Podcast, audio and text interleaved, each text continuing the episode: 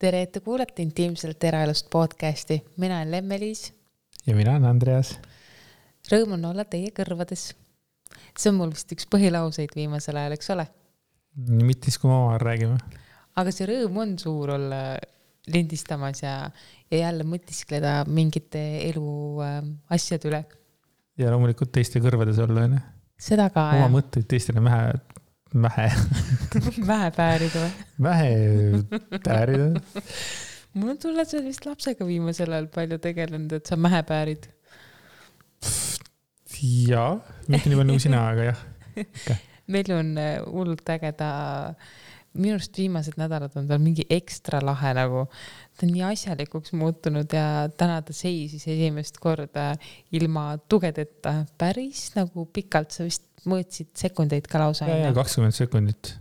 esimene nagu kui lasin lahti, oli mingi kaks sekundit, siis oli kümme sekundit, järgmine kord juba kaksteist sekundit, et ta nagu sai iga kord paremini äh, aru nagu, kuidas nagu paremini seista. paremini paru. jah yeah., vaata kell on ikkagi juba kakskümmend üks kolmkümmend, nii et. On ka või? yeah.. oo oh, nice, okei okay,, siis küll. siis on igasugused keelelised viperused täiesti okeid aga Mellu Jää tahab järjest rohkem kõndida, käest kinni hoides ja, ja asjatab ja, ja viipleb järjest rohkem juurde. täna ma nägin esimest korda, kuidas ta tegi ise koerviibet, me käisime mul sõbranna juures korraks ja siis äh, ta tegi koerviibet, sest seal olid koerad ja see oli nii armas. no tõesti nagu südant liigutav, et ta näitas ise ka, et ta saab aru, mis asi see on. Et ma olen nii nagu excited selles, mis, mis ta nagu veel. eile või üleeile, et ta on vähe viiplema nagu jäänud. ja, et ta teeb ise vähe viipeid, tal on mingid teatud viiped ja mis ta teeb, aga neid ei ole metsikult palju, kuigi ma enda arust vehin küll siin kodus piisavalt. ja siis täna ta just nagu üllatas sellise armsa koera viipega.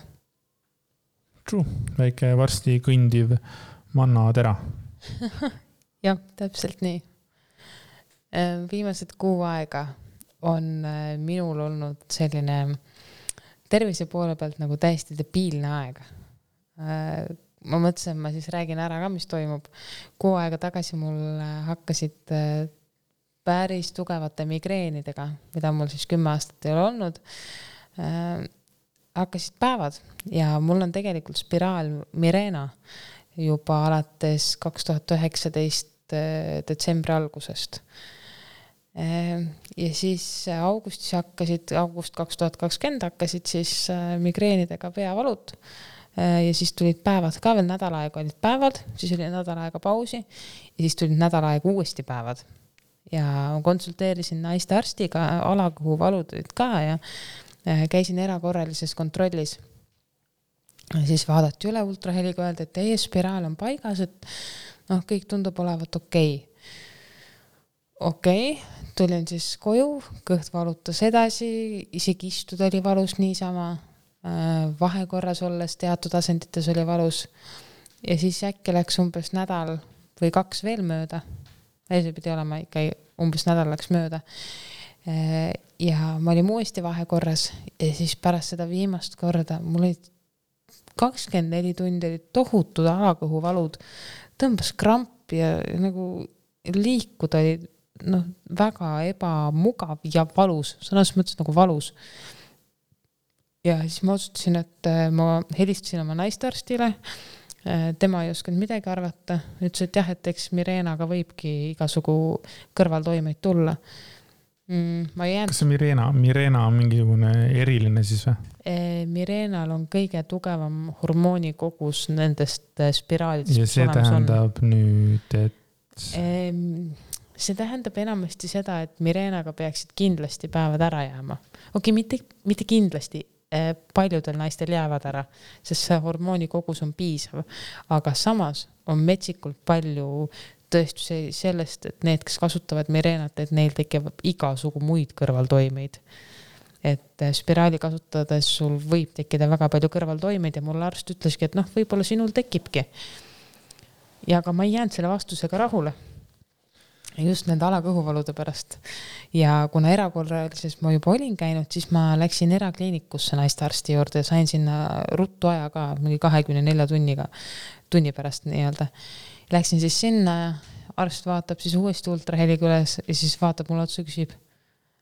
aga kus su spiraal on? ma olin nagu um,, ma loodan, et sees ma nagu, mida sa ütled sellise asja peale nagu, siis ta ütles, et ei, ma ei näe su spiraali. okei okay,, otsib ja otsib ja otsib ja ei leiagi spiraali. äkki sulle pani selline spiraal, mis nagu ise ära haihtub nagu need äh, haava niidid. ja, ja, saad aru, ma olen eluaeg naernud nagu tegelikult selliste situatsioonide üle, et kui kellelgi kaob miskisugune asi nagu su kehas nagu see ei ole nagu normaalne, sa ei, et sa, arst arvas, et äkki ma ei tundnud, kui ta välja tuli, kuidas on see võimalik, see spiraal on emaka sees, emakakael ei ole sul kogu aeg plõks lahti, et sealt mingisugune spiraal välja kukub, et nii, et sa oled tundetu. arst ei teadnud seda või? ei no, ikka ei. mul on tunne, et nagu sina tead paremini seda, kui arst ütleb sulle, et kuule, kas sa nagu ei tundnud, kui ta välja kukkus? No, aga... ja siis sina ütled, kuule, kas sa ei tea, et tegelikult ta nagu ei saa välja kukkuda? aga tead, mis on kõige hullem või? Neid juhtumeid on päris palju, kus naistel tulebki spiraal ära. ära kadunud ju no probleem ongi nüüd selles, et me tegelikult ei tea seda, sest alles kahe nädala pärast. mina ei ole ühtegi spiraali näinud. äh,. siin kodus. jah, no igal juhul kahe nädala pärast ma siis saan minna Eh, suurde majja ultraheli paremate aparaatide alla. kuigi ta ütles, et need aparaadid nende juures on sama head, aga noh. mulle jälle meeldib see, et eh, kuskil ei leita probleemi üles, inimene on valudes, on mingid veritsused, mingid stuff on ju. noh, vast kahe nädala pärast umbes leitakse aeg, no fuck you noh Yeah. see on, see on jälle täiesti, täiesti aju, ajulage minu arvates. nagu sa ütlesid, siis nagu selle probleemiga ei saa ka minna lihtsalt EMO-sse, onju no põhimõtteliselt saab, aga mul tegelikult ei ole see probleem nii suur, et vaata EMO-s on praegu pidevad jutud ma ei tea eriti..., sa olid ikka väga kurva näoga ja väga mingi valude käes mingitel no hetkedel, et see on ikkagi päris suur probleem. ainult, need kadusid ära nagu. mitu tundi valutas ainult? no ainult kakskümmend neli tundi. täiesti haige, aga selles mõttes ma võin nagu tunnistada, et tõesti, et seda spiraali vist ei ole, et ma katsusin kogu keha läbi oh,. mine metsa, Hendi. varbast kuni äh, kaelani kõik kohad ja ma ei tundnud käel ühtegi spiraali ma muidugi arvasin, et äkki ta on seal äh, kuskil äh, rinna all, aga, aga noh. see, et sa tahad mu rindu katsuda, on lihtsalt teine teema et minu professionaali arvamus on see, et ta on liikunud rinna alla. ei ole. No ma loodan küll jah, see on arst... täiesti aju, ajuvaba nagu tegelikult ka, ma ei tea asjadest mitte midagi, aga no kui spiraal nagu ära kaob ja te ei leia seda üles oma aparaadiga, esiteks, mis aparaat see on selline, mis ei leia spiraali ülesse? ei, aga võibki olla, et ta on ära kukkunud. Ja münte, vaata mida sa seletad, nagu see võibki nii olla, saad sa aru või? see võimalus on olemas, et ma lihtsalt päriselt ei tundnudki. aga minu jaoks see on absurdne. ma nagu ei saa sellest aru, aga ma saan sellest aru. Ei, sina oled kõik õigesti teinud, kõik arstid on halvad okei okay,, aitäh, et sa mind nii palju armastad. absoluutselt I will fight for your spiraal. aga huumor ongi selles, et arst ütles ka, et noh, kui suures majas suured aparaadid ka ei leia, et siis tuleb kehaõõnsustest otsida nagu muudest a la või, või kõhuõõnest või, või kusagilt. kehaõõnsustest. no ja siis hakkame su kehaõõnsusest. siis ta tõmbab selle seemnetäis kinda, vaata, tõmbab kätte ja läheb. Andi, ära ole rõve siis üldse kehaõõnsustest, kuidas teistmoodi kehaõõnsustest siis sinu arvates seda siis otsitakse ja millega? lambiga või? kuule, meil on uuring, uuringumasinad, jäta mind rahule, ära noki mu kallal. selge oh,. igal juhul, aa muide, üks hea lugu oli veel selle spiraaliga. Äh, kui ma alguses helistasin enda naistearstile, äh, öeldes, et ma ei ole kindel, kas spiraal on paigas, siis ta küsis mu käest, kas sa siis niite ei tunne või? nagu see oleks kõige loogilisem asi, ma ütlesin, et ähm, ei, et ähm, ma ei ole algusest peale ise tundnud, kuidas ma peaksin spiraale, spiraali niite tundma. sest ma veel mäletan, et ta ütles, et need jäävad emaka kaela nagu sisse, et need ei tule mul välja nii-öelda. ja, ja siis äh, ma mäletan, kuidas ta ütles mulle ka kunagi, et mees ka ei, nagu ei tunne tõenäoliselt. ja siis ma küsisin sinu käest ka onju, et sa ütlesid ka, et sa ei tundnud, sa ei ole mingit vahet tundnud. ja siis ta küsib mu käest nagu ma oleksin debiilik, kas sa siis ei tunne või? Ei, ma ei tunne, kust ma, ma peaks teadma, kus mu spiraal on. ma olen väga uhke nende arstide üle, kellega sa rääkinud oled. esiteks, kas sa siis niite ei tunne, siis spiraal kadus ära, me ei leia üles seda nagu. kuidas see, kuidas, kuidas see nagu saab olla? tegelikult Ai, on mõlemad arstid väga toredad ja väga hea suhtlusega. jaa, aga need situatsioonikoomikad on nagu, nagu mida asja nagu. ma olen, ma olen ise ka šokis eks ma siis ootan selle kaks nädalat ära ja, ja siis vaatame, kus see spiraal siis on, äkki on, äkki ta ikkagi on paigas ja too aparaat ei näidanud. ja, jah, siin arstidest rääkides, siis äh, kui mul oli siin see situatsioon, et, äh, et need kreatiniini näidud läksid ülikõrgeks või noh, arvatavasti siiamaani on ja, ja samamoodi, et see nefroloogi juurde aeg saada läks jälle ka mitu kuud. Taaskord mul käis peas mõte, et nojah, aga kui nad nii kõrged on, äkki siis nagu leiaks mingisuguse ka mingi kiirema aja, aga seda ka ei ole pakutud, et. et noh, ma ka täitsa huviga nagu ootan, kui jälle sinna, sinna lähen nefroloogi juurde, et mis mulle siis nagu seal öeldakse nagu. et eelmine kord ma ei saanud mitte mingisugust, noh, ma ei saanud mitte mingisugust abi, kui ma käisin neeruarsti juures. ma käisin sellise arsti juures nagu Sinimäe kes on üks vanem meesterahvas ja kes hirmutas oma sõnadega niimoodi ära, et ma nagu päriselt ka nagu olin nagu mitu nädalat audis, ma olin arvestanud sellega, et ma surengi kohe varsti ära, sest et arst mulle ütles niimoodi. noormees, te ei tea, kuna surm võib tulla, te noh, veel, ma ei tea, kangi tõstate ja siis surete kohe maha. ja mingid sellised laused olid seal, et. et noh, selliseid lugusid kuulates mul nagu tekib küll ka väike nagu selle arstide vastu mingisugune selline ebausk ja siis me jõuame jälle sinna saama, et miks inimesed lähevadki äh, uurimugi doktorite juurde no.. ja äh, veel arstidest nii palju, et Mellul oli silmaarsti aja sain lõpuks detsembri lõppu onju. Ja siis äh, nii tore, et kliinikumil on e-patsiendi portaal, ehk siis sa saad ise panna aega. ja siis ma reaalselt hakkasingi käima iga nädal, iga nädal käisin seal, logisin sisse, vaatasin, kas on varasemaks. Ja järsku üks päev oli äh, pakutud aeg kiiremini, nii et ma saingi nüüd septembris. keegi oli, kellegi aeg oli vabanenud ja siis ma käisin juba Melluga, nüüd septembris käisin ära silmaarsti juures. tal on mingisugune probleem äh,. Lähme uurime neuroloogi juurde ka aga mul on tunne, et ähm, äkki sinu nefroloogiga tuleb mul hakata sama tegema. et äh, lihtsalt äh, logida pidevalt sisse ja vaadata, äkki on uut aega, tühistad vana ära ja saad kiirema aja. ma ei suutnud üldse aru saada, kuidas üldse niimoodi on, mingisugused äh, ajad ära kukuvad, on ju. Until siis eelmine aasta käisin arsti juures, Lemps ütles, et ma norskan liiga palju ja käin arsti juures, tehti mingid uuringud, jah, mingi asi siit-sealt, et paneme sulle siis äh, operatsiooni aja, noh, siis aeg tuli umbes aasta aja pärast. ütle nüüd, mis asja mul pidi seal tegema? Ninaseinu korrigeerima. just, ja siis noh, ma olin nagu arvestanud sellega, et mul on nagu operatsioon varsti. aga Lemps muudkui rääkis seda, et see on nii hirmus operatsioon, et äh, ja ma kuulsin seda veel, äkki mul õde rääkis ja veel mingid inimesed rääkisid, et see pidi nagu kohutav operatsioon olema ja seda ei tehta siis nagu seda üldnarkoosis. ja kuna ma olen niisugune kartiga noormees ja minu äh, tugi mind hirmutab kogu aeg, siis, siis ma hakkasingi nagu kõhklema ja Lemps ütles, et kuule, aga helista sinna, et helista sinna, küsi, et mis narkoosis tehakse, onju. ja siis öeldigi, et tehakse selles, mis iganes see tavaline tuimestus või kuidas seda kutsutakse mm et sa täitsa tavaliselt selles, et siis äh, ja ma cancel asin ära, mis tähendab, et äh, ühel inimesel, kellel oli vaja, kes pani, ütleme, aja, sai viie päeva pärast operatsioonile. Minu, minu loogika järgi, samamoodi kukkus ära. et sina no, ootasid seda aega mingi poolteist aastat ja siis nädal enne õiget opipäeva, siis sa umbes helistasid ja ütlesid no, et jah, sa ei soovi seda aga aega. selles mõttes, et ma ei taha nüüd öelda, et, et sinu süü tõttu, aga tänu sinu tõugetele, et kui sa ütlesid, et ma ikkagi, see minu norskamine ei ole nagu nii häiriv. et äh, siis jaa, miks ma peaksin laskma ennast retsida. kunagi mul üks sõber rääkis seda, et kui temal oli mandlioperatsioon, siis oli ka see tavaline tuimestus oli ka see, et nägi, kuidas see asi kõik toimis. ja oli ka, et see pidi nagu kõige hullem kogemus olema, et siis, et siis mul oli nagu väga hea, et minu mandlioperatsioon oli nagu, mina tudusin nagu beebi.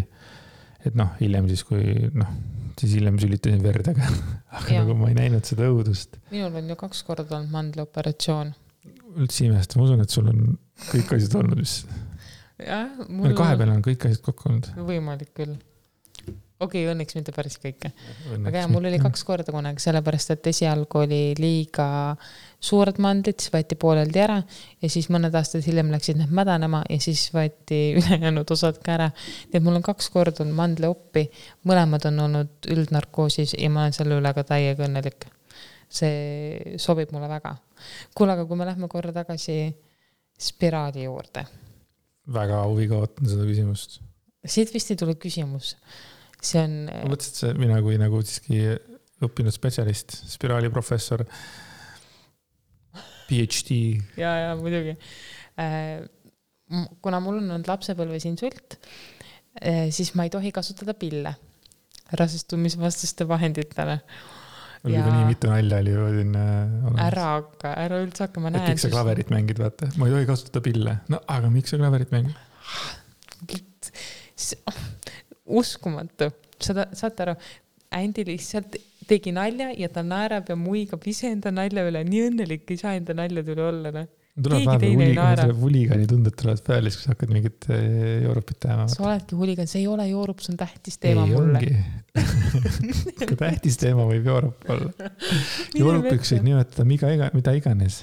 ja fa-fa see on nagu ma nägin, nägin mingisugust pilti, kus on need nagu inglise keeles on nagu iga asja kohta on go, vaata ükskõik mis vormis on go. ja siis vene keeles oli mingi seitsesada erinevat võti, võti, nati, kõik. Inglise okay. lihtsalt go noh. Nice. palun jätka, sa ei tohtinud mängida ühtegi pilli oli ju hea nali, no ma räägin. miks sa naerad siis? sest sa oled nii nõme. sa ei naeraks muidugi, ei oleks naljakas. sa oled nii nõme. olen tõesti. kas sa saad? ma naeran, sest ma armastan sind. Mitte sellepärast, et see hea nali oli mm. -hmm. Uh, näed, sa ajad mul kõik mõtted sassi. okei okay,. spiraal, pill, süda. ei tohi pille võtta. insult oli, ei olnud mingi süda, aju oli sa teaksid ja nüüd on probleem. arst ütles, et äh, kui ma paneks väiksema spiraali, siis mul oleks kindlasti päevad, äh, et ma võiks selle praeguse spiraali alles jätta, kui ta on mul olemas aga siis see tähendaks ikkagi, et mul võivad need valud jääda ja migreenid. aga ma, noh, üks variant oleks kondoomi kasutada, aga seda ma ei soovi. või tähendab, noh, okei okay,, mida Saate ma jonnin. mehed, kui te kuulate, siis see on, mul on ideaalne naine. tema ütleb, et tema ei soovi kondoomi sellepärast, et sina ka ei soovi, see on ikka vastastikune, aga tead, see tunne kondoomiga tead, ei ole üldse sama. Tead, sul on täitsa õigus, aga mina usun, et äh, tänapäeva noored on targemad kui minuvanused. no jaa, aga teist last ka ei taha veel. ma just tahtsingi sulle öelda, et nüüd siis, äh, kui võtame spiraali välja, kondoomi ei kasuta ja mina panen sulle kaksikut teele mine metsa, ei. me rääkisime siin mõni, mõned saated või mõnekümned saated tagasi, et meie tahaksime selle ühe beebiga, kes kasvab äh, inimeseks aja jooksul, et sellega siis olla nagu teda õpetada, olla normaalne inimene, vaata, ja ühe lapsele kõik, ühele lapsele oma tähelepanu suunata. siis nii see ongi. ei, nüüd on ma teen sulle kaksikud. ma ei taha. kas sul on peres kaksikud kuskil? ei ole. mul ka ei ole, nüüd tulevad ma ei kuskil, taha, jäta rahule mind ma ei lase sind endale ligi enam see on teine, see on teine, see on kõige parem rasestumisvastane viis tegelikult. on tõesti? on tõesti. tead, mis on kohutav või? tean küll. noh. ma tean paljusid asju, mis kohutavad, aga mida sa mõtled? SOS pillid, minu arust see on üks kohutavamaid asju, kui äh, tüdrukud kasutavad SOS pille rasestumist vastaste vahenditena, siis tegelikult ei saa nad aru, et SOS pill on juba osaliselt nagu, ütle see sõna ei, ma üldse, ma mõtlesin hoopis selle muu asja peale, et vanarahvas luges mingeid päevasid. ja see on võimalik no.. sellepärast, et kuus on teatud aeg. see on väga ebakindel. ma tean, see on, äh, see on riskantne selles mõttes, et see on, see on, see on, see on põhimõtteliselt võimalik, aga sa pead olema ikka väga teadlik oma kehast. et põhimõtteliselt meil on äh, laps, me hakkame abielluma ja me arve, ja me püüame praegu selgeks rääkida, kuidas me enam ei rasestuks. ja meie all ma mõtlen, et sina. jah aga mida mehed saavad teha selleks, kas, kas, kas mina pean? tšükk-tšükk nagu mallukamees kas sina oleksid nõus või? ja ei, ei oleks. Ma hetkel ikkagi tunnen, et, et ma sinuga äkki soovin veel mingi hetk äh, järgmist armast mm -hmm. tibulinnut või mhm. poiskese krutt, krutti. krutti. krutti. ei no absoluutselt, kui ikka vaja on, küll me siis seda kondoomi kasutame, aga. äkki kui ma mingi viiskümmend oleksin. äkki nõus. siis ma oleksin nõus, kui mul ongi nagu üks laps, siis ma äkki mõtleks, et ei, te ei tea noh, sa ei tea kunagi, see on, see on nii nõme, kui see võimalus nagu ära võetakse aga samas sa oleksid äh, nõus äh, vähemalt arutama sel teemal? aga miks, miks, miks nagu meestel jälle mingeid selliseid pille, mis tapavad äh, sest see seemet. ei, ei, ei no ma ei tea, see on, millest see on nagu veider, et nagu naist, naised, et see on nagu naiste mure, et nagu meestel võiks ka olla mingi muu variant kui ainult klõkk-klõkk mm. -hmm. no ma, ma ei tea, mingisugune. aga vist ei ole jah on ju, see on, see on, see on väga huvitav tegelikult, kus on võrdõiguslikkus? et äh, ma ei tea sellest teemast väga jaa, palju. kus on võrdõiguslikkus, me ei ole kuulnud sellest, et mehed saavad võtta pilli, võtavad õhtul pilli ja siis äh, seksivad ja kõik on mingi, ma ei tea, kaheteistkümneks tunniks paneb poisid magama või kurat seda teab, noh minu jaoks on alati olnud veider see, et pigem vaadatakse naiste poole selles teemas, et äh, noh, et ala, et see on naise probleem ainult nagu naise probleem, et mis siis, et kaks inimest seksivad omavahel, aga pigem vaadatakse ikka naise poole, et kuidas, et sa ise pead ju, sina pead enda keha eest vastutama, aga selle mõttega, et mulle nagu see idee ei ole tegelikult meeldinud. ma olen, ma olen sinu poolt, ent noh, siin ongi see noh, põhiprobleem või põhi, põhiõnn ongi see, et naised saavad rasestuda, mehed ei saa ja noh, sellepärast ongi see ju tegelikult sinnapoole vajunud see. jaa, aga ikkagi mm. -hmm noh,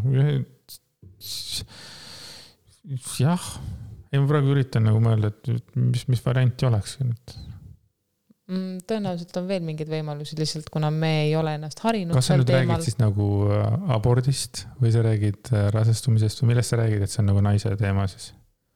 Äh, rasestumise vastased vahendid. et see on pigem nagu naise vastutus selles mõttes on ikkagi mõlema vastutus, kui üks laseb enne. seda kui... ma tahtsingi öelda, et minu arust on see ka mõlema vastutus võrdselt, aga võib-olla pigem mul on jäänud mulje, et teatud ringkondades see nagu pigem lükatakse naise vastutusse. et noh, spiraalid ja pillid ja värgid, aga see on tegelikult kõik lisahormoonid on koormus mm. naise kehale. eriti veel hull, noh nagu sa ütlesid, see SOS pillid on ju, jälle pahnaine ja ütleme, et kui naine ei soovigi, siis endale last, soovimatu laps, eks ole, abort, jälle naine, mis võib omakorda jätta scars for life. no arvatavasti jätabki, mitte võib jätta, vaid ma usun, et jätabki ja ei, absoluutselt, ma olen sinuga täiesti nõus. mis ma enne tahtsin öelda, on see, et SOS pillid on tegelikult hormonaalselt väga hullud laksud äh, kehale ja sellest ei saada aru sageli ähm,. aga sellel äh,, ma mäletan, kui ma käisin tervishoiu kõrgkoolis, siis sellest räägiti pikemalt ja ma ei oska seda ilmselgelt siin edasi anda ähm,. aga see point oli põhimõtteliselt see, et kui sa nagu ühe korra võtad SOS pilli, noh, sul on tõesti, ongi SOS, sul on hädaolukord, sa võtad selle, okei okay,, jaa, selleks see loodud ongi.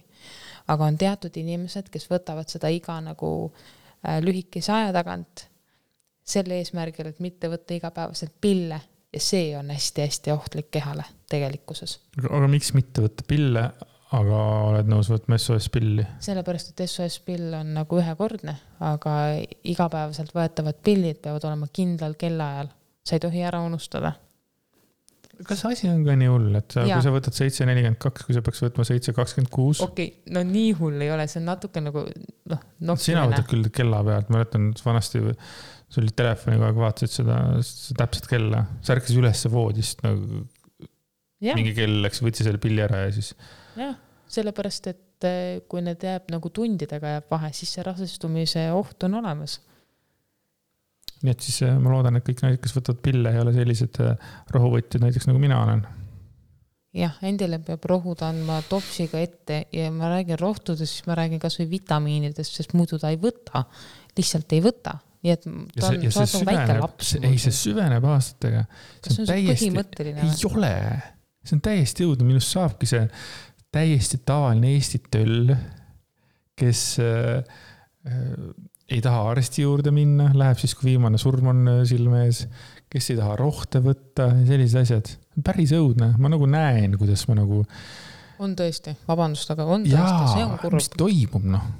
me peame su ellu äratama. keskealised mehed ongi siis sellised sa nimetasid end esimest korda keskealiseks. tänapäeva keskiga on viiskümmend viis minu jaoks oli kunagi kolmkümmend viis. no minu jaoks oli kunagi nelikümmend, ma olen kogu aeg nelikümmend pidanud keskealiseks hmm.. aga hetkel ma arvan, et, aga hetkel ma arvan, et viiskümmend viis, et nelikümmend ei ole mingi keskealine okay.. Minu arvates praegusel ajal, ma ei tea, neljakümne aastased, neljakümne viie aastased on veel tegelikult noored inimesed. kõlab veidralt, aga tegelikult on. ühiskond on selline. ma arvan, et neljakümnel ja neljakümnel on väga suur vahe, sest sina, vähemalt oma praeguses vanuses olles siis sa oled äh, väga nooruslik. ei no aga mõtle kasvõi selle peale, et kaheksakümnendatel, noh, nii palju, kui sa nagu oled näinud või kuulnud, siis kaheksakümnendatel neljakümneaastased mehed olidki juba vanad väsinud mehed. jah. aga tänapäeva neljakümneaastased mehed, kes paljud ei pea tööd tegemagi oma elus, noh, neil ongi võimalus jääda nooreks. ja siis on võimalik ka hoolitseda enda eest ja nii edasi. aga nagu ma aru saan, siis vanasti väga ei olnud nagu võimalust, et kuidagi töö tappis seni või. seda küll, jah enda eest hoolitsemine on üldse väga huvitav asi. ma lugesin ühte väga head raamatut just ja mul läks aega, et seda lugeda. see oli inglise keeles, selle nimi on Brave New Medicine uh,. Cynthia Lee on autor ja ma sain sellest raamatust metsikult koguses häid ideid. selle, see naine on ise doktor ja ta rääkis sellest, kuidas äh, ta oligi arst ja siis ta jäi ise haigeks ja tal tekkis autoimmuunhaigus ja kõik vereproovid olid põhimõtteliselt korras.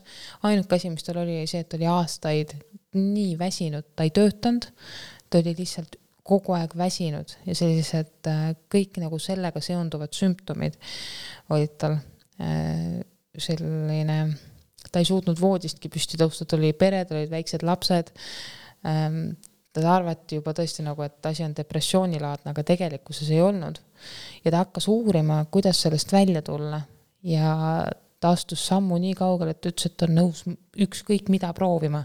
ta proovis erinevaid, mul läheb hääl ära erinevaid äh, meditsiinivaldkondasid, ta otsustas, et okei okay,, mind on õpetatud kindlal viisil, ma vaatan sellest kaugemale, kuidas sellest veel edasi minna.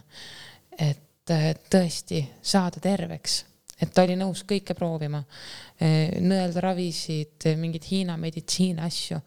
ja sel hetkel, kui ta ütles tegelikult, et jah, ma olen nagu avatud uutele asjadele, et lihtsalt ma vajan terveks saada, mu pere vajab mind, siis äh, läbi nende erinevate protseduuride, mis ta tegi, ta tegelikult terveneski lõpuks. aga noh, vähemalt ta sai oma sümptomid kontrolli alla ja ta on kirjutanud raamatu sellest, äh, kuidas ta kümne aasta jooksul äh, otsis neid õigeid vastuseid, need ei tulnud üleöö. kümne aasta jooksul ta otsis, mis on need punktid, mida ta pidi tegema, et saada terveks. ja ta ise nimetas seda nimekirja, mis ta siis koostas uh,. How to get off the couch uh,, AK how to heal ehk siis kuidas saada diivanilt püsti ehk kuidas terveneda. ja ma usun, et eh, tegelikult meil praeguses tänapäeva maailmas on nii palju inimesi, kes on reaalselt, ongi diivanist lõksus nii-öelda. kes lihtsalt eh, ei, ei suuda püsti tõusta ja, ja võib-olla peale vaadates inimesed ütlekski lihtsalt, et ah, tal niikuinii on deprekas, mis ta ikka siin nagu, et mis see muud ikka olla saab. laisk jah, või et ta on laisk või pannakse kohe mingid sildid külge. aga tegelikkuses need probleemid võivad olla palju-palju sügavamad. Äh, ja, ja tõesti nagu raku tasandil inimene vajaks tervenemist. nagu tõesti, ta rakud vajavad uuenemist, aga et kuidas seda teha nii, et sa lihtsalt ei hakka esimese hooga kohe mingeid suvalisi ravimeid võtma. sellepärast, et vereproovid niikuinii olid, vähemalt selle naise puhul olid korras tegelikult. et ähm, ta räägib hästi palju selles raamatus äh, just sellistest uutest lähenemistest, et kuidas ühendada lääne meditsiin ja nii-öelda see siis nagu kogu ülejäänud meditsiinivaldkond ja ta vist kasutas isegi sellist väljendit nagu funktsionaalne meditsiin selle kohta. kuidas panna tööle inimest vaadeldes tema sümptomeid, äh, see keskkond, kust ta tuleb, geenid, mis tal on kõik see nagu kokku panduna. ja ilmselgelt ma ei suuda seda raamatut edasi anda. ja neid punkte oli väga palju, millest ta rääkis nagu, mis tekitavad konkreetselt haigusi meile, mis aitab meil terveneda. aga ma sain sealt paar väga head nagu punkti ja ma ühest punktist tahaks küll täna rääkida. Äh, üks oluline punkt tema jaoks oli see, change your thoughts, change your genes. Ehk siis, kui sa muudad oma mõtteid, sa oled võimeline muutma oma geene.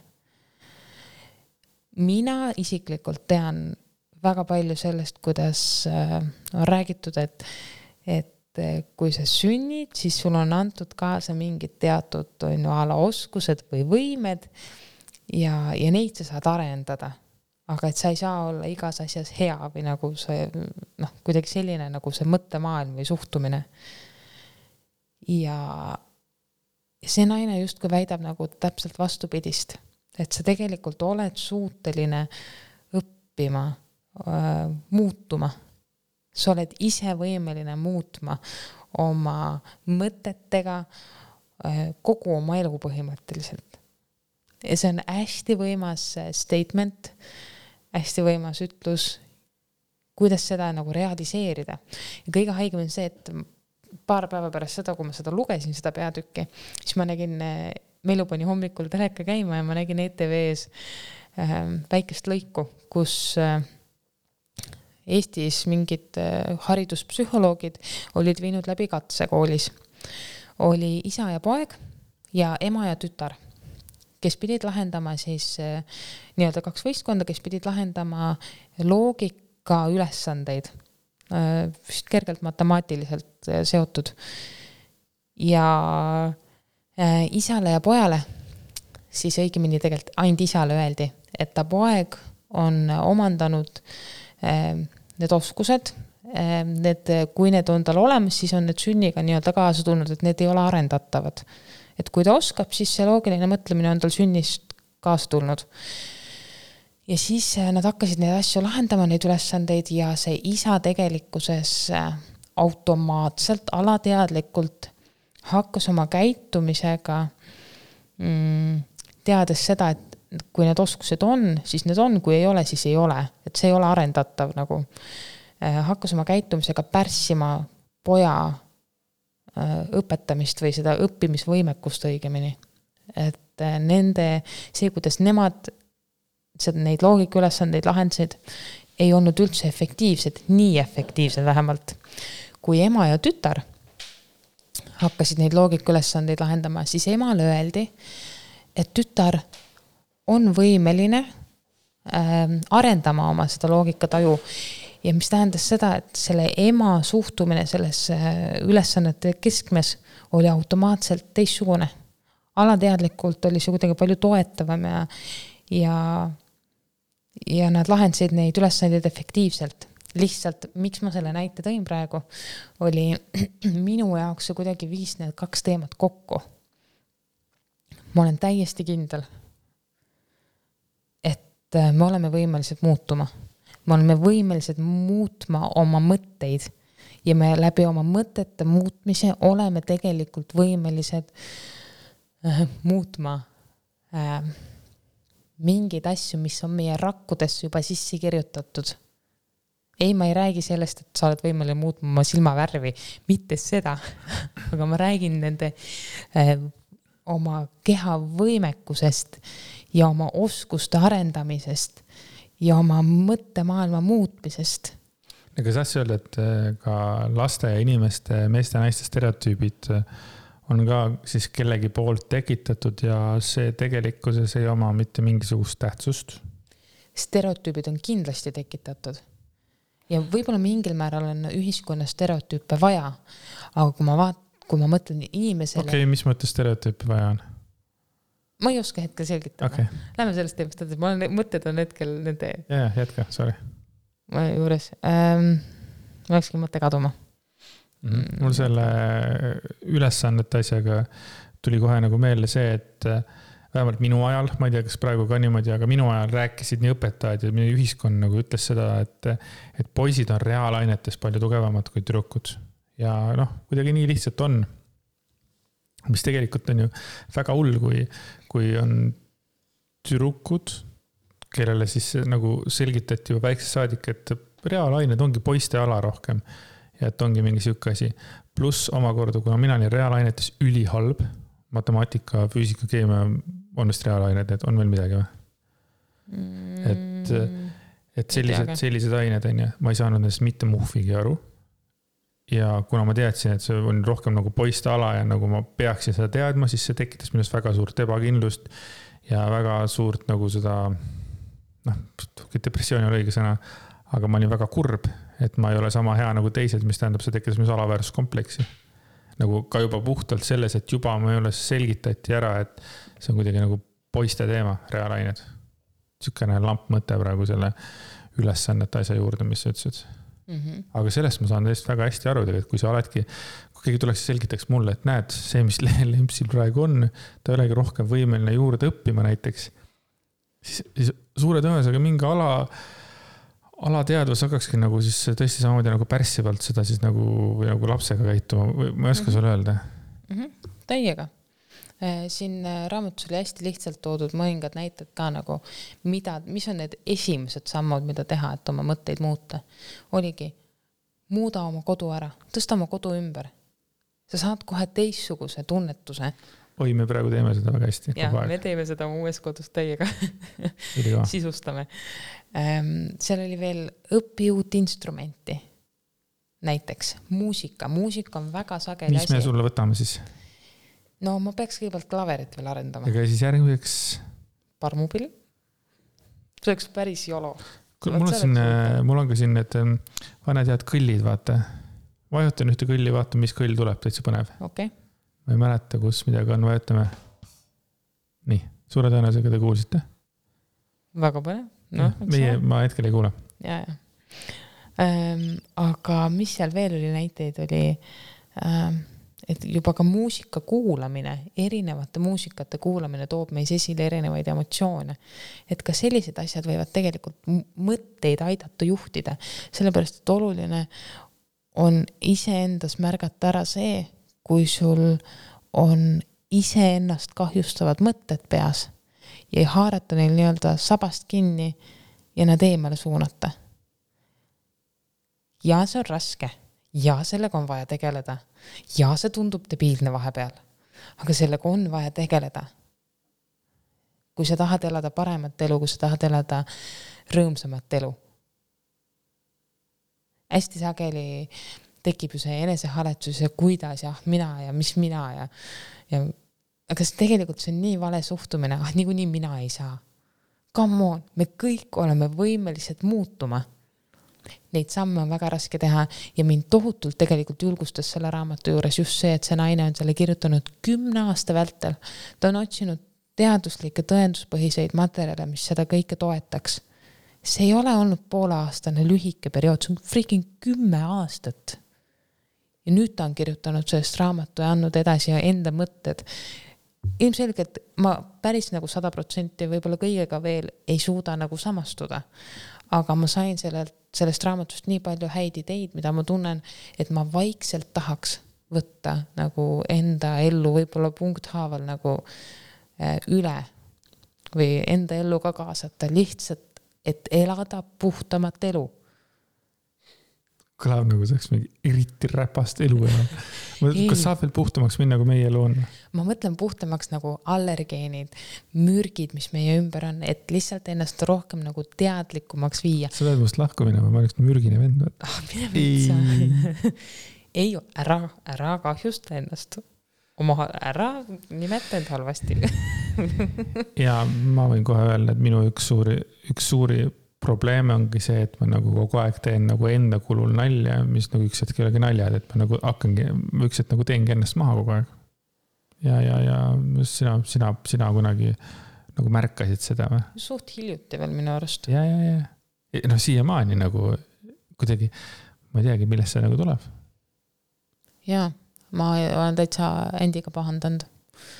et ei tohi enda kohta öelda halvasti ei tohi nagu, sest see tegelikult, mida rohkem sa seda nii-öelda välja ütled, isegi kui sa teed seda naljaga, seda rohkem sa hakkad seda uskuma. ei no see ongi see, et äh, ma lugesin ka ühte väga head raamatut hiljuti, siis seal ütles ka selle kohta, et, et ega teisele sa ei ütle ju. et kui sa ise ütled, oi, ma olen ikka loll, oi kui ma olen ikka jobu, oi küll ma olen see, on ju. et see täiega kahjustab, et kujuta ette, kui keegi sulle kogu aeg seda ütleks või sina kellelegi ütled sedasama nagu hakka laps, last tampima väiksest saadik, kui loll sa oled, kole sa oled, inetu sa oled kõik ongi, inimene ongi lõpuks loll, kole, inetu. Äh, sest et neil, tal on terve elu see tambitud ja siis, kui mina ennast niimoodi samamoodi kogu aeg tambin, onju. see ei saa mulle kuidagi head teha, onju. alguses ongi naljaga, et oh, mhm. mis mina, ma olengi paras loll pea, mis asja. aga samamoodi on ka kõik need, äh, kõik need ebakindlused, kõik need mingisugused naljad, kõik need laused, see on ka kuskilt tulnud jällegi ega me, ega, ega, ega see selles mõttes see reaalainete äh, teema, mis ma siin korraks rääkisin, ega see võib tunduda täiesti mõttetu teemana, aga tegelikult, kui sul ongi algusest saadik selgitatud ja sa hakkadki mõtlema, et mina olengi loll. olengi. ja mhm. lõpuks ma olengi loll valmis, ma arvan, ma olengi loll valmis. tegelikult ei ole, minu anded on hoopis kuskil mujal, aga, aga seda kahjuks Eesti ja ma arvan, et ka maailma äh, haridussüsteem ei suuda nagu tuvastada ja ei suuda meid nagu igaühte särama panna, vaid ainult mingi, mingi kontingent, et kui sa oled natukene teistsugune, siis äh, sind lükatakse kõrvale, lükatakse välja. see on üks asi, mis mind kohutavalt häirib haridussüsteemi puhul. mulle meeldib see, et vähemalt sul on võimalus nüüd särada ja nii-öelda täiskasvanuna kasvõi läbi selle saate kõigil, kõigil meil on, aga, aga, aga kes aga kes, kes sinna jõuab, kes ei jõua? igaüks peab leidma jah oma tee. Kahju, kui ei ole inimesi, kes oskaks suunata sellel teel. see, vot see on tõesti nagu raske. minu jaoks on olnud kõige hullem kuulata seda, kui sa ütled näiteks naljaga mulle, et ah, niikuinii sa mind ei armasta. või, või ah, niikuinii ma olen kõige hullem mees või midagi säärast. Need on minule hästi-hästi valusad asjad, sest äh, ma ma ei oleks sinuga koos, kui ma sind ei armastaks. Ma üritan sulle hästi palju näidata välja, kui väga ma sind armastan, kui oluline sa mul oled, kui eriline inimene sa oled. kui äge mees sa oled. ja ma nii tahaks, et sa ise ka seda näeksid. aga ma tean, et see on raske. lihtsalt see on see koht, kus me saame koos õppida. see on täpselt see hetk, kus nagu mingi asja, mingit asja hakkad ütlema nagu kuidagi naljaga või mingi asjaga ja siis üks hetk see nagu jääb külge nagu. et äh, jaa. see oli, siin oli, selles samas raamatus oli üks väga hea punkt. et äh, tuleb lahti lasta vanadest harjumustest. Break old habits that no longer serve you. ehk siis võib-olla on see see jällegi üks hea näide nagu meie puhul, et, et kui tekivad mingid lollid nagu nii-öelda selles suhtes nagu lollid naljad või lollid laused, mis tegelikult tõmbavad ennast maha, siis ei tohiks seda teha. siis need tuleb nagu teadlikult, tuleb lõpetada selline käitumine ära. ma usun, et see on ikkagi päris palju, ma korra mõtlen enda peale, see on ikkagi päris palju on seotud sellega, et ma teen, või ma teen pigem nagu ennast maha, enne kui teine mind teeb maha. samamoodi on ka naljadega, et kui te olete näinud ka igal pool seltskonnas, ma usun, et igalühel teil on mõni see inimene, sihuke vend, kes nagu teeb enda kulul hästi palju nalja. Siis see on tegelikult samamoodi selle tulem, et ma siis teen või siis ta teeb siis enda kulul pigem rohkem, ennem nalja ära, kui keegi teine seda teeb. et, et nagu võtta nagu kellegi teise relvad ära automaatselt, et kogu aeg on nagu mingisugune võitlus, vaata kui sul elu, kui sul, kui inimestel on elu olnud pidevalt on mingisuguse võitlusega tegemist, siis üks hetk sa õpid, sa, vaat ma püüan nagu mitte kasutada sõna sa nagu, nagu kuulajale või lemmele, et see ei ole nagu mõeldud sulle, et üks hetk siis see inimene nagu noh, leiab relvad, kuidas selle vastu võidelda ja see ongi täpselt see, et ma teen ise enne selle nalja ära, kui sina teed. ma ütlen ise enne seda ära, kui ütleme, ma kardan, et sina ütled. aga kõige, kõige võib-olla kurvem siis ongi see, et mingi osa sinu alateadvuses kusagil aga arvab, et mina arvan sinust halvasti mis tegelikult ei ole. ma tean mm, -hmm. ma tean. sina tead, aga alateadvus või miski, mingi sisemine hääl nagu hirm. ma nii tahaks sellele hirmule anda. Need on, noh, ma usun, et kõikidel kuulajatel, sinul, minul, kõikidel on need mingisugused, mingisugused habit'id, mis äh, absoluutselt ei toida, noh. ja millest sa ei saa arugi, et nad on tegelikult äh, ennast hävitavad nagu. kui me lähme korra tagasi äh, natuke nagu igapäevasemate harjumuste juurde, mida tegelikult. hambapesu. ei, see not, on väga not vajalik. ei muuseas, see on väga vajalik. tegin nalja aga hästi loll harjumus, mis meil igapäevaselt on see, et vähemalt minul, et kui ma tulen söögilaua taha, siis ma tahan, et mul iPadist käiks mingi seriaal või midagi. et, et ma ise, ma ei lähe küll teleka ette nii-öelda vaatama, aga ma võtan endale miniteleka laua peale, et mingit Netflixi seriaali vaadata samal ajal, kui ma söön, et selle asemel, et reaalselt võtta see aeg ja süüa. täiega loll komme. üritan vähendada, luban mm. -hmm hästi äge film on Netflixis uh,, Social Distance oli vist. The Social Dilemma. The Social Dilemma, minu viga uh,. ja seal ta kohe nagu küsis kuskil, et, et kumb inimene sina oled. kas siis see, kes uh, võtab oma, oma mobiiltelefoni kätte enne hommikust uh, põiele minekut või vetsu minekut või siis vetsul ol-, vetsus olles et noh, kas enne pissimist või pissimise ajal, et kumb oled sina, et siin nagu rohkem variante ei olegi, et ja. siis kohe nagu hakkad mõtlema, jah, fuck. ja, ja, ja, ja nii ongi, onju. kohutav, aga hea. ja täna See... rääkisime ka sellest, et, et Lemps ütles, et tema tunneb nagu ka ennast halvasti, et hommikuti, et noh, üsna esimese asjana võtad telefoni, onju. aga et siis ma nagu lootsin, et ära muretse, ma olen nagu kordades hullem. et Lempsi puhul on vähemalt see, et ta ärkab natuke rohkem valgemas noh, kuna ta magab äh, tunnikene või poolteist kauem koos Melluga, eks ole. siis ta tegeleb Mellu asjad mingid ära, peseb hambad ära, teeb veel midagi. ja siis tuleb alla ja siis ütleme, hakkab süüa tegema ja siis võtab telefoni kätte. aga minul on, mul käib kohe kell, esiteks ma kohe puudutan seda esimene asi, et ma vaatan ekraani, puudutan seda kella, et kell, kell kinni panna, siis ma kõnnin alla, siis ongi kaks varianti, et kas ma nagu vaatan juba alla kõndides, teen selle telefoni lahti pimedas, kohe löön enda silmad, silmad särama või siis on see tõesti lähen, ma ei tea, põiele ja samamoodi. et äh, see on nii haige ja nii haige on see, et me rääkisime sellest fucking telefoniparklast kolm või neli saadet tagasi juba ma hakkan mõtlema. mul on need samad veel. inimesed, kes heietavad, et no peaks tegema, tead. siiamaani so far, täna me rääkisime jälle sellest. et me nagu ütleme kogu aeg kõva häälega selle välja, aga ei ole tegusid. Happy, happy, happy. Happy, happy ja sa küsisid, et mis, missugune peaks olema see parkla minu mm -hmm. arvates, siis mul on kujuteldamas on olemas üks koht, kus ongi nagu telefonide kohad, aga ma kujutan ette, et on kaks nagu meie telefoni suurust kohta, siis on üks väike, väike, väike Mellu telefoni suurus. mis nagu... pidi need telefonid sinna käivad? otse, et nad saaks samas nagu laadida seal ka. Nad on nagu park, nad on nagu äh, elektriautode parkla, vaata, et kui sinna lähevad, noh, laias laastus, et sinna saab ka juhtmed taha panna, et siis seal nad on näiteks okay.. ma kuidagi kujutasin nagu peas ette, milline tegelikult on, ma ei kujuta ette, võib-olla lihtsalt mingisugune taldrik lihtsalt, me paneme lihtsalt taldriku sinna Google'i ja telefonid peale. Eh, ma kunagi nägin mingit sellist ideed ja, ja see meenutas mulle mingit eh, salvräti hoidjat, kuhu su telefoni paned püsti. aga ta meenutas jah, salvräti hoidjat. ja, kuule, lähme homme otsima, lubame. Lähme homme otsima, kas me leiame, on teine asi muidugi. jah, järgmine saade saate kuulda siis jah, kas me leidsime häbi meile tõesti, nii veider. okei okay.. ei, ei ära, ära, ära tee ennast maha. Veider, häbi võib ikka tunda ju. häbi on, aga ei tunne, nagu öeldakse see on muidugi huvitav. ja siis teine lause, mis sa oled öelnud, parem äh, häbi silmis kui valu kõhus. oh joh, Heidi, jälle need mingid targad laused. ei no see on selle kohta, ütleme, et kui inimesed ei saa nagu gaasi väljutada, onju et on olema, on kahte sorti inimesed, need, kes peeretavad avalikult. vähemalt meeste seas on see he-he-he ja need, kes nagu seda kunagi ei tee. Ja siis mäletan kunagi üks tüüp, kes nagu oligi see vend, kes nagu peeretas avalikult, eks ole, kogu aeg, siis tema ütles, et pigem häbi silmis kui valu kõhus.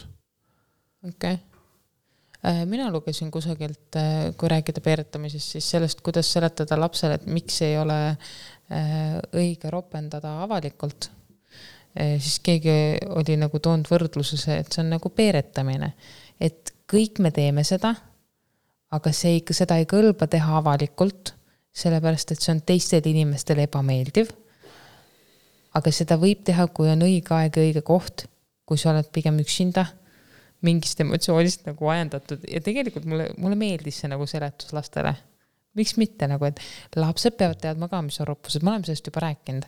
aga just see, et see toodi see võrdlus peeretamisega oli päris nagu naljakas. tead, kui haige on see, et ma nagu absoluutselt ei mäleta, mida ma olen rääkinud. jaa, see on haige. et ma, kui ma nüüd loen nüüd kõik korra, siis mul on sada viiskümmend kolm äh,, ei, sada kuuskümmend nüüd koos võhkaritega. ma olen sada kuuskümmend episoodi olen äh, kokku nagu rääkinud. sulle meeldib rääkida? mulle meeldib rääkida ja, ja, ja. Ulme, kuule, mul on sulle üks tähtis küsimus. kuna me abiellume? ei. seda me teame, nii ma mõtlesin küsida, kas see, et me teeme saateid sinuga koos, on nagu mingeid ähm, asju teinud raskemaks?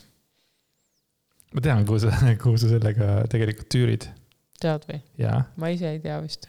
okei okay,, ma pakun no., ma eeldan no,. täiesti niimoodi juhuslikult, et äh, meil oli üks jutuajamine kahe hästi toreda inimesega ja, ja üks neist ütles, et noh, et see, noh, see tuleb jätta nagu meie omavahele, et nagu, et ta andis kerget mõista, et nagu sellest me saates ei räägiks.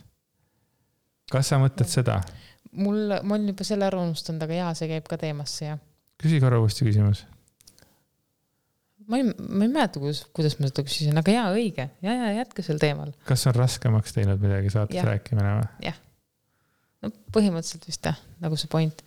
eks see, see situatsioon nende kahe toreda inimesega oli, oli jälle selline nagu mõistmise hetk, hetk, kus me saime vist sinuga mõlemad aru, et inimesed võib-olla kardavad meile mingeid asju jagada.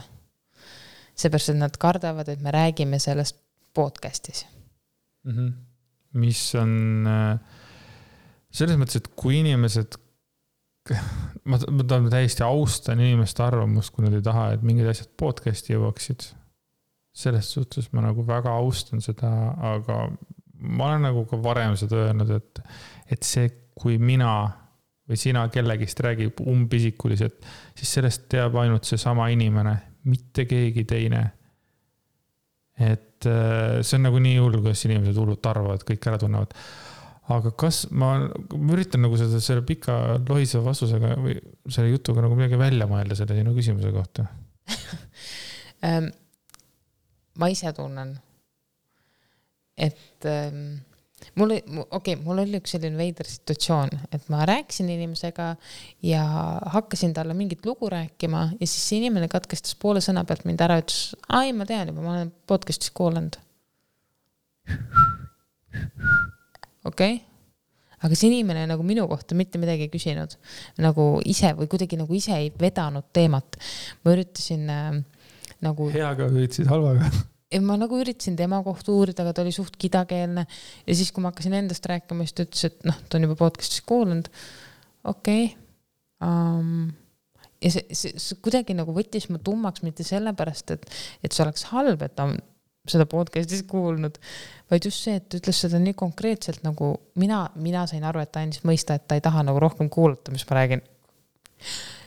Ja siis ma nagu mõtlesin, et okei okay,, et kas see nagu on üks siis see nii-öelda negatiivne pool, et kui me räägime hästi palju avatult ja, ja siis, kui ma päriselt nagu inimesega kokku saan, siis ei ei olegi millestki rääkida või, kas see ongi üks negatiivne pool sellele, et me teeme ma arvan, saadet? ma arvan, et see oli üks väga nõme inimene selles suhtes. Äh, ma mõtlen selle peale, et sotsiaalmeedia on loodud jagamiseks, on ju. Ja mingitel hetkedel, kui mingid inimesed nagu jube palju jagasid, siis oli ka inimestel kartus, et noh, nüüd kellega, mis ma siis nüüd räägin, kõik juba teavad niikuinii, mida ma teen, on ju. esiteks on niimoodi, et kõik ei kuula seda saadet ja ma olen märganud seda, et mida lähedasem inimene, seda väiksem võimalus on, et ta kuulab seda saadet. mis tähendab tegelikult need inimesed, kes nagu päriselt loevad ja päriselt meie elus on, noh, ega no need, kui nad sellest teavad, noh, meil on ikkagi nagu muid asju ka rääkida või siis nad küsivad selle kohta või on huvitatud, aga kui keegi inimene ütleb seda, et aa ja ma juba saates kuulsin ja siis äh, rohkem midagi ei küsi ja siis ongi niimoodi, et noh, mis ma nüüd siis selle teadmisega peale hakkan. ma arvan, et see mina arvan, see on mõttetu inimene siis võib-olla see on teistpidi kompliment. sellepärast, sellepärast, et ta istub ja kuulab meid. ja, ja tal on meeles, mida mina olen tähele pannud, on see, et isegi kui ma kuulan äh,, mõnikord satun kuulama ise meie enda nii-öelda vana osa, ma ei mäleta järgmisel hetkel põhimõtteliselt, mida ma rääkisin seal. nagu et või, või kui ma olen kuulanud Võhkareid või Herilasepesa või Pere ja kodu. ärge nüüd äh, sellest lausest kinni võtke, mis Lems kohe ütleb aga ma ei mäleta päris paljusid nagu asju. Ja ma kuulan saate ära ja täiega põnev on ja mu, ma haaran sealt mingid teatud laused või teatud mõtted ja ma lähen sellega kaasa. aga sellest edasi mul ei jää sealt nagu kõik seigad meelde või kõik jutud.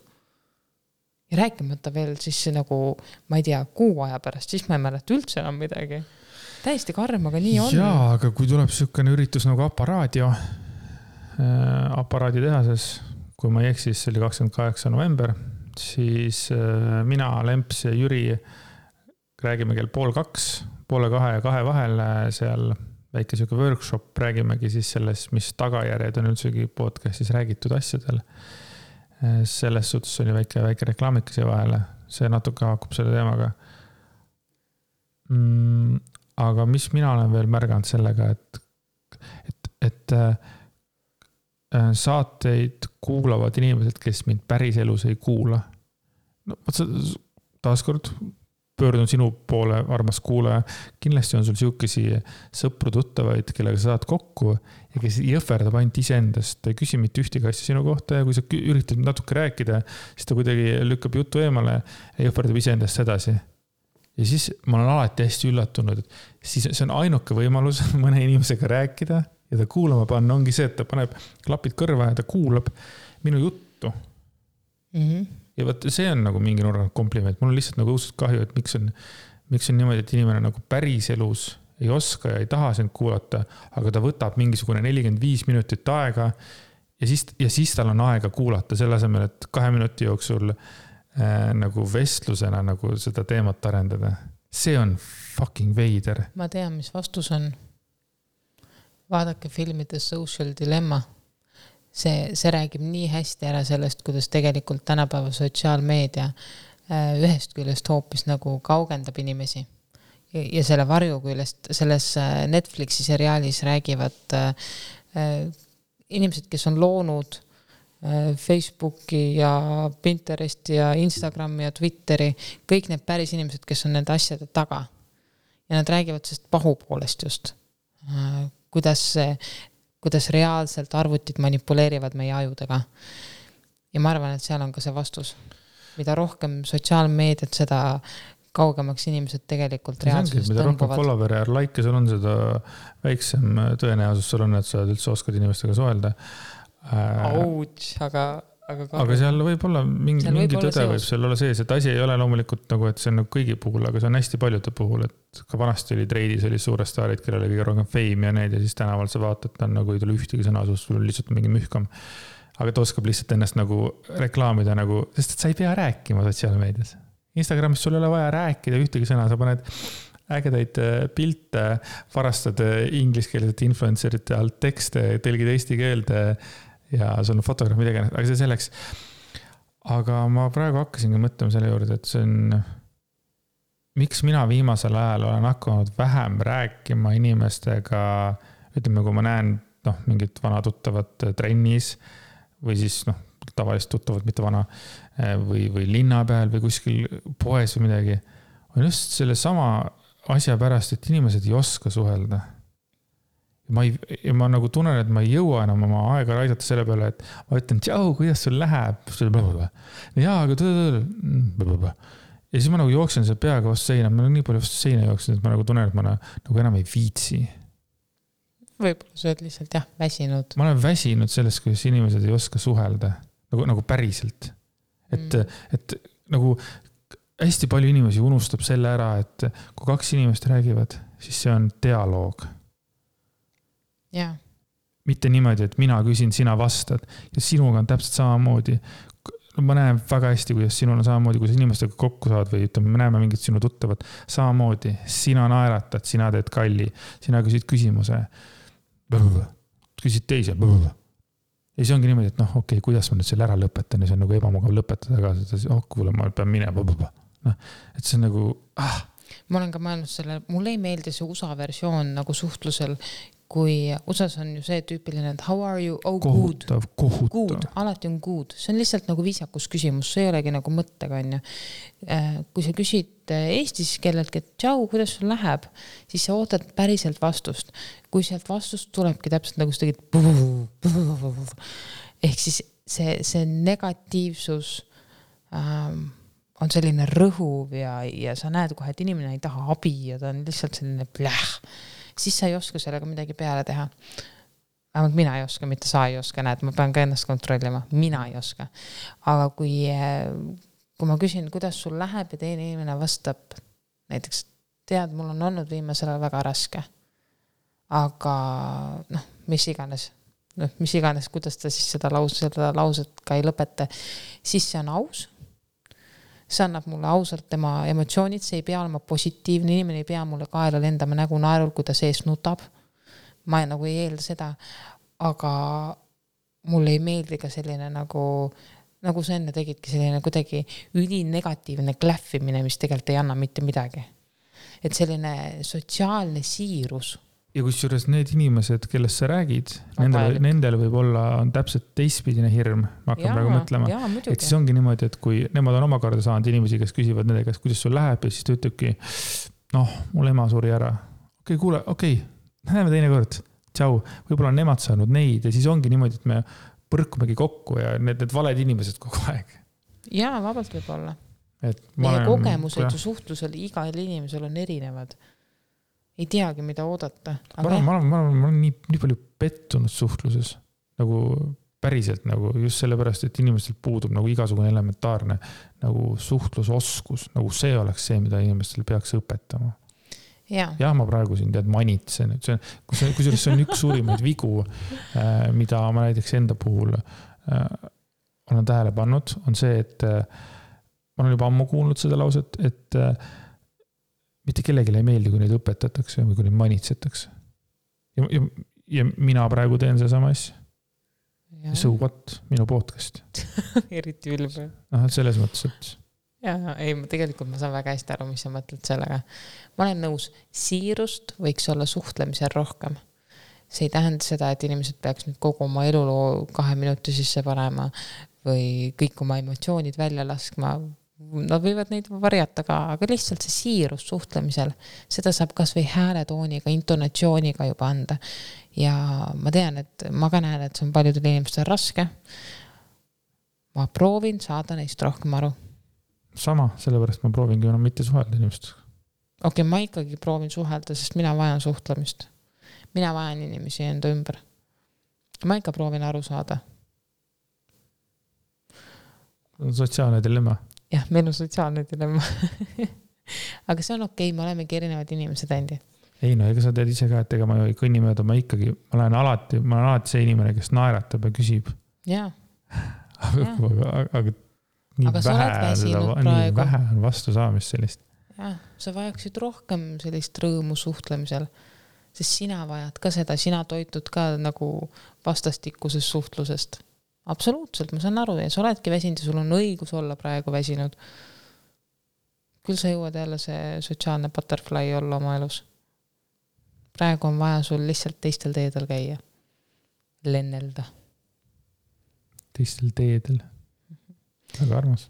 hästi armas on see, et äh, kui siin meie salvestamise ajal on õhtused äh, kellaajad tähendab, õhtune aeg on, siis äh, meie kaks kassi magavad armsalt meie kõrval siinjuures.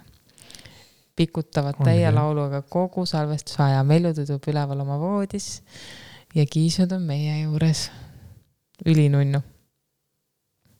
Yes, heaven. aitäh, et te meid kuulasite. ja nüüd minge rääkige kellegagi tšau. tšau